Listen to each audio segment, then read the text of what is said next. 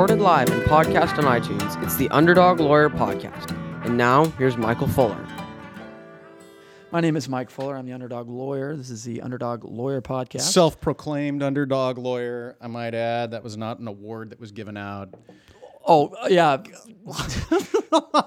Not to be mistaken with all these national recognitions. Uh, no, maybe I should start. They have the super lawyers. I should start the Underdog Lawyers. The super lawyer is some self proclaimed crap, too. That I want it so bad. I want it so bad. I really do. It is. It is nothing but bullshit. it's a bunch of. I'll tell you what, Mike. I'll nominate lawyers you to jacking be a super other's- lawyer if you nominate me to be a super lawyer. Oh, is that that's how- how, you get nominated to be a super lawyer? Well, I'll That's tell you what, exactly it. Jason. I think you're right in line for an Underdog Lawyer nomination. Uh, keep your fingers crossed for 2015. I can't wait.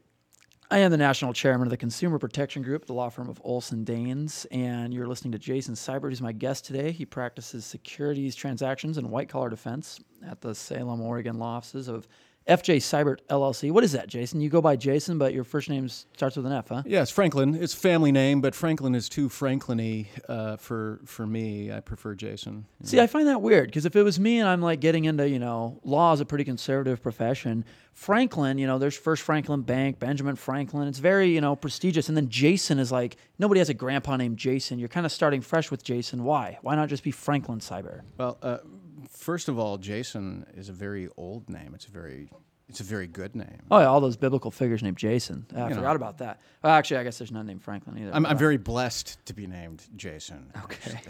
well, I prefer Franklin. I'll, can I call you Franklin? No. Okay. so uh, today we're going to talk about a Federal Reserve Bank of Philadelphia study. We're also going to discuss what type of lawyer is best to defend against an FDCPA lawsuit. And finally, we'll field a few questions from consumers that have been submitted to our producer, Jonas. How old are you, Jonas? I am 14. And we did a test run, and Jonas said I, something along the lines of he was bored to tears having to listening to this and listening to two lawyers talk about the law was not anything that he enjoyed. But you know, he Jonas's does- first name is Franklin, but Is he it? doesn't go by Franklin. Yeah. Well, but he also has Jonas, which is a very like biblical name. Uh, we all we all know the story that's absolutely true about the guy who got swallowed by a whale, That's right? Jonah, not Jonas. Whatever. Wait. All right, smart guy. Where'd you go to college? Fuck off. Oh, well, can I call him Franklin at least? No. Okay, fair enough. Uh, you've got a couple questions that you can uh, give to us later, right, Jonas? Yeah. Okay. Well, let's start with the study by the Federal Reserve Bank of Philadelphia. I'm sure this is what everybody was talking about this morning before they rushed off to work. Probably it was not. a uh, the study basically looked at state regulation of banks and lending practices and concluded that stricter debt laws actually harm consumers because they reduce access to credit. Our uh, friends over at the Debt Collection Drill. It's a podcast and a high quality podcast, much better than ours, uh, put on by the law firm of Moss and Barnett out of Minneapolis. They agree. They think the study is long overdue and that uh, they, they agree with its conclusions. Jason, what say you? Well, uh, you know, first of all, I, I don't think anybody cares what what I think. I, th- I think the Well, that's a given, but we're know, trying the- to do a the- podcast here, so let's let's hear what you have to say. the the listener to this podcast, right? Uh, the average person wants to know why why they care about this study, and the why they care is is that for the last you know six years uh, since the subprime meltdown, you've had a complete and total reversal of the amount of money that's being lent in this country How much to the money- average day Joe. How much money do average day Joes need lent to them? Um, well, look, It's a fairly new phenomenon that, that consumers cannot survive without having lines of credit. not to- true. Yeah, that is true. No, it's not. Sure, it is. No, no, no. See, Before credit cards, what were there? Lines of credit and loans. yeah, you take out. And a what do note. you need a loan? What do you need a note for? A vehicle, maybe a home. Sure. Those are those are once in a lifetime purchases, a few No, times no, in a no, lifetime no. purchases. And- and what do you? see, What is you're, this? You're excluding the small business owner. You're excluding. No, look, business lend- owners are not. Business owners, business loans generally aren't subject to the consumer protections that but we- govern consumer finance. But that's where, see, when in, in your little myopic, narrow This study world that you refers to harm to consumers, not Yeah. businesses. and businesses are consumers. Okay, and Not in the sense that we're talking about here. Businesses can fend for themselves. I'm talking about Oh please! Businesses can fend for themselves, right? Because they got awarded. The second that they signed up to be a business, they got that little key fob that got them into the U.S. Treasury for their automatic print your own money license. Is that what you're It's suggesting? laissez-faire. I have no problem letting businesses fend for themselves and analyzing their own risk. But when you're talking about That's the difference. You work for a big firm. I work for myself. I am a small business owner. Well, I work for a medium-sized firm, but I'm a consumer first and foremost, and I don't have any credit. I don't have credit cards, as you know. I have no car loans. I have no home loans. I have an assload of student loans. lawyer oh, can, you please! know, writes I, his own ticket I do you not go. disclose my income if the IRS is listening. Um, that's no Please. none All of right, anybody's so business. back on point, you asked whether or not uh, the study was correct, and I agree the study is correct. The How can the- you possibly agree with that? Reducing access to credit um, Here, here- is a here's the harm thing. for consumers. the the people that come to see you, all right, would not be in the position they were in if they were extended some form of good basic credit. Who if needs they were credit? given What some for? What for, of- Jason? Explain. Explain to me. All right, so let let's say you've got uh, for whatever reason Medical you know, bills, right? Those come up, and you, and you need a way to pay, and your doctor's not going to work for free. Your doctor's a cash only type of guy. He's like a drug dealer. You're not going to Right. So back in the back in float. the day, right? If you were a homeowner and you had some catastrophic medical thing that came out and you didn't have, uh, you know, adequate insurance to cover that, you could go to the bank and you could take out some form of an equity loan on your home and cash in all that Homeowners savings, and all already that, have- that hard work. we're not talking about homeowners But- here. No, no, no, no. You're talking about lending to the consumers. So that type of loan that used to be available is no longer available based on these restrictions and, and, the, and the higher scrutiny that's put on lending today. So I can't go out and, and get a, a home equity loan uh, as a homeowner to be able to pay for other things. Regular people do don't own homes with equity Sure in do. them. Sure, they, they used to. No, before you buy it, you don't rush out and spend every last dime you have to buy a home. God You- forbid you put together some sort you, of a savings. you brought up medical bills. I'm telling Right. you the way that it is. And today You're talking about people, that already have, savings. access to to home loans. Today's loans. people don't have. Uh, no, no, no, no, no, no, no. The, the person this is designed to, the study shows that that average person that might seven years ago had an access to a home loan can't get a home loan today. Who needs a home loan? Everybody. Yeah, that's ridiculous. I don't have a home loan. I'm doing just fine. But you don't own a home either. No, and I don't want to own a home. But Because if I you're, why? the Because loan is just a you- means to the end. You prefer uh, giving other people money. You, you, you are a redistributionist socialist, aren't you? No, it's not a risk I prefer to take on at this point in my life. I don't need to own a home to feel like a man. You But know? the point is, other people do, and that's what the study. and if they want about. to, okay, so everybody's burdened with a little bit higher interest rate, and in exchange for that, we don't have so many people filing No, bankruptcy The, the problem is you have the lowest, you have the lowest interest rates of all time happening right now, based on quantitative easing, quantitative easing, and all the other practices that have been put out by President Obama these days to make cash liquid. But the problem is, it's not liquid because the banks are not lending it. Okay, so Who I, need- I would love to be able to say, okay, I've got my original home loan that I had from 2005. I can't get that refinanced because I'm a small business owner. Uh, I'm not apparently I'm not trustworthy, even though I'm an attorney. I'm paying a combined 11% on my home loans. I'd love to have it uh, refinanced at 4% like the average person who has good credit can, but I can't get that done because I'm not credit worthy. The traditional subprime lender. well, I that sounds can't like your that problem. That's that has nothing to do with But regulating problem is the same predatory loans. everybody else out there. Now, now here's the requiring thing. Regu- disclosures. I mean, these things are harming consumers. That's just insane. No, there, so there's a difference between the predatory lending practices or the liar loans that were out there before. That yes, those need to be regulated. Those need to be restricted. I would agree with that. Because Okay, what you- about honest disclosures? Plain English disclosures. Those are harming consumers. no, no, no, no? Th- what about private are- rights of action? Letting a consumer actually All represent themselves in court when they've been subject to an alleged predatory loan. All of That's those are harming fine. consumers. The, the, Well, the that's what the study's is- talking about. But the problem is the pendulum. I'm talking about the end of the day pragmatic end result. Okay. yeah, is, credit's more expensive. No, So credit what? is not more expensive. Drugs are more expensive when they're regulated. Credit is you not keep more bad drugs today. off the market, and people are more healthy. Credit is cheaper today than it was during the housing boom. Fact. Well, then that's what seemed to cut against this study because we have stricter regulations today than we Ah. did then. No, there's a difference between strict regulations and price of credit. All right, we have to move on. So what style hold- hold- lawyer- hold on. we have to move on. Before we move on, Oh, please, what do we got? There's a difference between strict regulations, who gets the loan, versus what the cost of that loan is. And right now, those regulations are are restricting who can get the loan versus the loan that's available. If you can qualify for a loan today, you've got the cheapest credit that's available out there right now. Good luck. well, luck. and if you can't qualify, you might want to consider yourself lucky because when the next boom comes around and everybody's moving out of their homes and filing bankruptcy with the firm of Olsen Daines, you will not be because you Shameless avoided plug. because you avoided consumer credit like me and you have no credit cards and you live on a cash basis and cash is king. Let's move on. Um, what style lawyer is best to defend against an FDCPA lawsuit? As you know, all I do for work is sue debt collectors and banks, and a lot of the suits I file are FDCPA lawsuits. There's two types of lawyers you run into at the other end of these um, lawsuits: those that drink the Kool Aid and those that don't. Those that um, are you know professional lawyers, they were you know externs in federal court. Are you They're- sponsored by Kool Aid? I'm just curious. Was that a was that a product placement ad? No, I think it's a Jim Jones reference. Isn't that the guy that uh, had them all drink You're talking about mass suicide. Well, you know, not Hardly, not hardly directly. appropriate. Wouldn't you know? so tell me, Jason, who's the better lawyer? The one that uh, hates consumers, loves debt collectors, hates guys like me, and is out for blood, or the one that's really just a businessman in lawyer's clothing who's going to try to get their client out of the lawsuit, probably by offering settlement money early? That's a that's a really charged and loaded question. Um, Well, you you defend white collar criminals, alle- alleged white collar criminals. I do. I, I defend. Um, So I- what's I do best? those types of actions, You, but throw out, you throw your client under the bus early and offer some cash to get away, or do you rack up your bill and then maybe you make them an offer after you've had a chance to fleece them for five Okay, or ten Gs? objection, compound question. Uh, now, you, you asked me one question first, which is what kind of a lawyer is a better lawyer in order to defend debt collection agencies? And then you're asking me about white collar crime.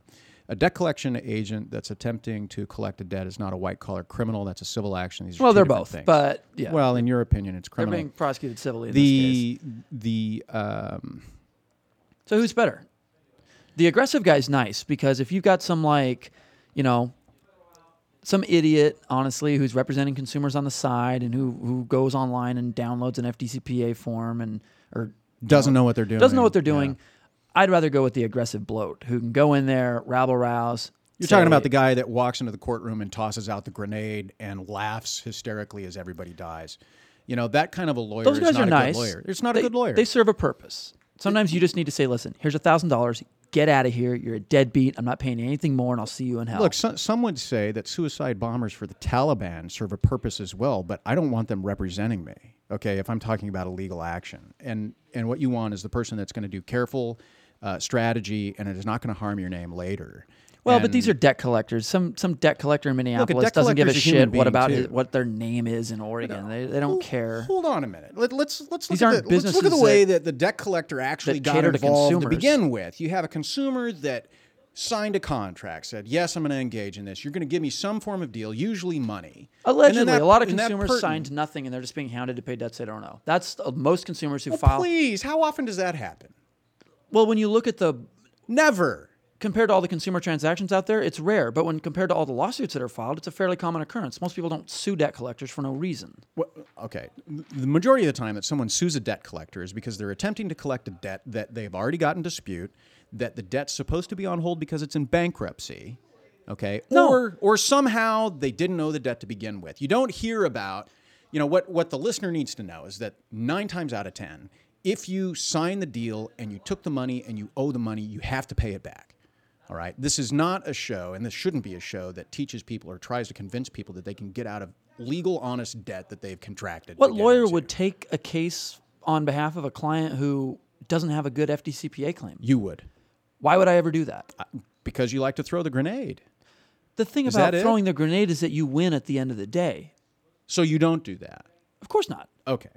I'm just. No. I'm just. I'm referring to debt collection defense attorneys who will come in and bluster and threaten you with sanctions and threaten your client and threaten to review your client's medical charts and serve you with a bunch Well, of those guys are discovery assholes. and refuse to waive disclosures and Those guys are assholes. So right but is that a good is that what you want sometimes that sometimes I, I, my argument is that sometimes you do need that type of lawyer because you get you run into these corduroy wearing plaintiffs attorneys that don't know talking what they're doing You're talking about the kind of lawyer that walks in and screams the Chewbacca defense. I mean, look, that, that's, sometimes it's that's not for me. effective sometimes it's effective The effective lawyer is going to keep the costs down for their client, actually resolve the issues, and not go to trial. that's the kind of lawyer that you want at any point in time is the one that can solve Then it don't you just encourage these pea shooting plaintiffs lawyers to just continue to pick on you if you're known to just pay the Well, pay eventually you have to go draw away? the line in the sand, right? I mean, eventually, if you've got you know a, a pea shooter attorney that likes to just jump in with guns blazing, saying "I don't care," you know, damn the torpedoes, uh, and that debt collection uh, company says I need to you know put a stop to this kind of abusive thing, then maybe they'll draw a line in the sand.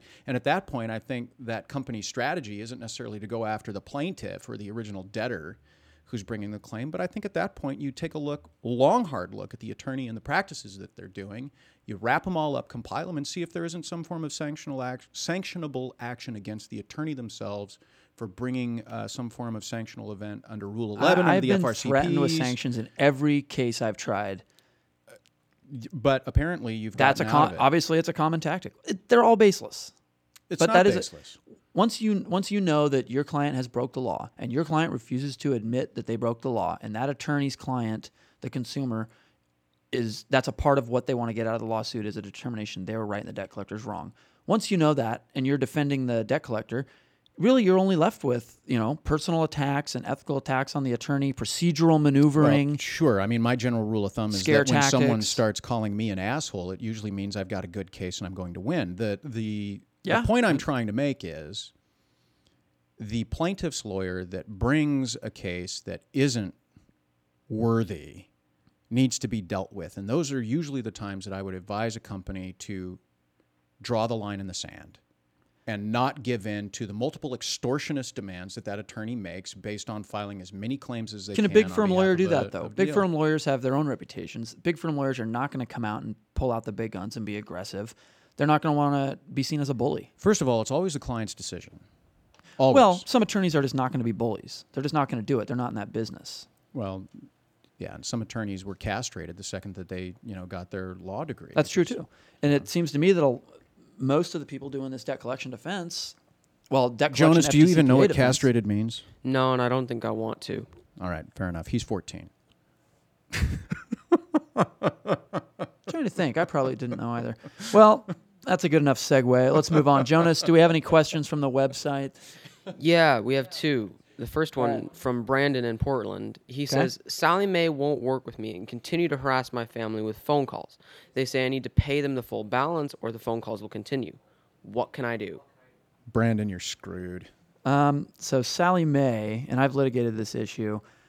Sallie Mae is allegedly able to violate state consumer protection They're not laws. violating any laws. You've got federal preemption that comes in here. it's a federal law that lets them do it. They're not violating anything. So Sallie Mae can uh, harass people, and when you sue them for harassment, they say they're just acting pursuant to federal law and that the harassment claim is preempted, meaning you can't do anything legally. And the Ninth Circuit agrees. Ninth Circuit does agree. Um, so what what do you do? You try to figure, you try to um, distinguish between what they're doing and legitimate debt collection, and you look at the Treasury regulations line by line and try to find um, distinguishing, but try to distinguish between what's actually happening here, which is your family's being harassed, and what is supposed to happen, which is good debt, good honest debt collection. Okay, so so the You're actual still probably shit out of luck though. But but the answer for Brandon is Brandon. They can call you.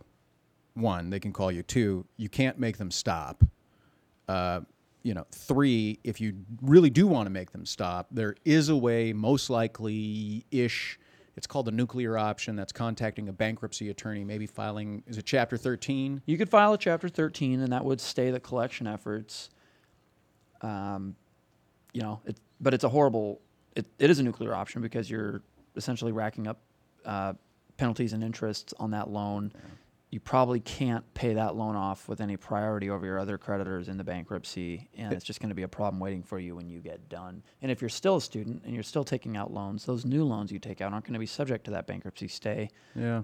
Um, Brandon, the, at the end of the day, they, they get to call you until the law changes. How do you change the law? Call your call your congressman. Call your congressman and vote Democrat. Honestly, Oh, Jonas, do we have any other? Uh, please. What's the other question that we have? Um, our final question is from Kelly in Kentucky. She says that her dad's debt collectors keep calling me for payday loans.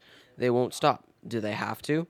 So legally they do, but what can you do about it? Not a lot. Uh, in the case of these payday loan collectors, a lot of them are overseas or boiler shop operations. Um, not a lot can be done. Jason, have you had I any dis- luck? I disagree. Uh, there's a lot that can be done about uh, curbing. They're not legitimate activities. though. You but could, they are spoof legitimate. their phone numbers. You don't know who they are. Who are you going to sue? hold, hold, hold on. Who are you okay, you're, sue? you're asking two different things, Mike. All right. She You're- said you're- you're- payday payday debt collectors are refusing to stop contacting her. Okay, They're obviously not following the law. They're But- obviously But you don't know if the under. Okay, so it, is it was it Jonas? Was it Dad's debt? Kelly's dad's debt. yeah, her dad's debt. Okay, so Kelly's dad, for whatever reason, took out a loan. Sure. They're, they're not saying it's her debt. Right. So Kelly's dad, unfortunately, for whatever reason, went out and took out a payday loan. This, this is the last thing. Allegedly, whatever. Al- well, still, there's some form of thing that happened. Kelly, call your dad and find out if he actually did, right? And if he did, then okay, it's legitimate. But you know, because Mike's presuming that it didn't actually exist, and this is someone No. you know extorting. So what, Let's what you need to what you need Doesn't to find matter. out is if there's actually a legitimate debt. Now, within that, Kelly, ask your dad. Where did he originate the loan? Every state has some form of regulator on lending. Here in Oregon, it's the Oregon Division of Finance. what if he originated it online from a Russian company? doesn't matter where you are is what matters so it, And it's not the originator; it's the debt collector at this point that's harassing her. well they can be the same thing the They payday, can be. the payday loan company and the Kelly, you're gonna have no luck person. doing what Jason says because I represent people in your spot every day, and all you're gonna do is have the state tell you, "Well, they're not registered in Oregon. There's nothing we can do." uh, but And if you sue them, you better sue John Doe and hire a private investigator because right. they That's are using spoof numbers. They're not licensed or legitimate. But the nice thing about suing John Doe even is that you can get a subpoena, give that to your phone company, and they can often block the calls and, and then use that subpoena to reveal to you the actual customer that um, registered the number that's calling you. go so, one step further though contact the regulatory agency that handles uh, lending in your state. It's usually some form of consumer and business services or finance and corporate securities uh, department that regulates lending. Uh, report the activity find out if they're registered to do it. If they're not registered and the activity is persisting you can file a complaint uh, if you don't know how to do that and you're still not sure how to do, contact your local attorney general for your state. They usually have some form of consumer protection hotline that you can file a complaint. And if they're doing some form of action, and if enough people call in about that type of activity, then they're going to go to Russia and shut these people down. No, no, it's no, they're not going to go to Russia and shut these people down. cause. It's not a lot. You know, look, you're so downtrodden. That's the problem with you bleeding heart liberals is you think there's no option. Take control of the situation. File a complaint. Let let the oh Democrats take, in take control and let it. these regulators know? regulate an entity that's They operating outside the bounds of the law. Yeah, regulation works great when you don't register. You know, here, here's where we didn't go with the with the conversation. If if you file the complaint and you get some form of subpoena power over the phone company, then uh, based on the action, they can track who the call is coming from, and they can potentially block that call from going to you. And if you take it far enough, the phone company themselves will block the activity, and then it ends up going to a federal action, and then you never see it again. But someday, somewhere down the line, if you don't contact the regulator, it'll just keep happening and your little bit of action and your little bit of complaint can result in some greater action down the line don't be afraid to complain to your regulatory That is true, but don't expect any immediate results either. And the agree music means that. it's the end of this episode of the Underdog Lawyer podcast. As always, submit your legal questions at www.underdoglawyer.com.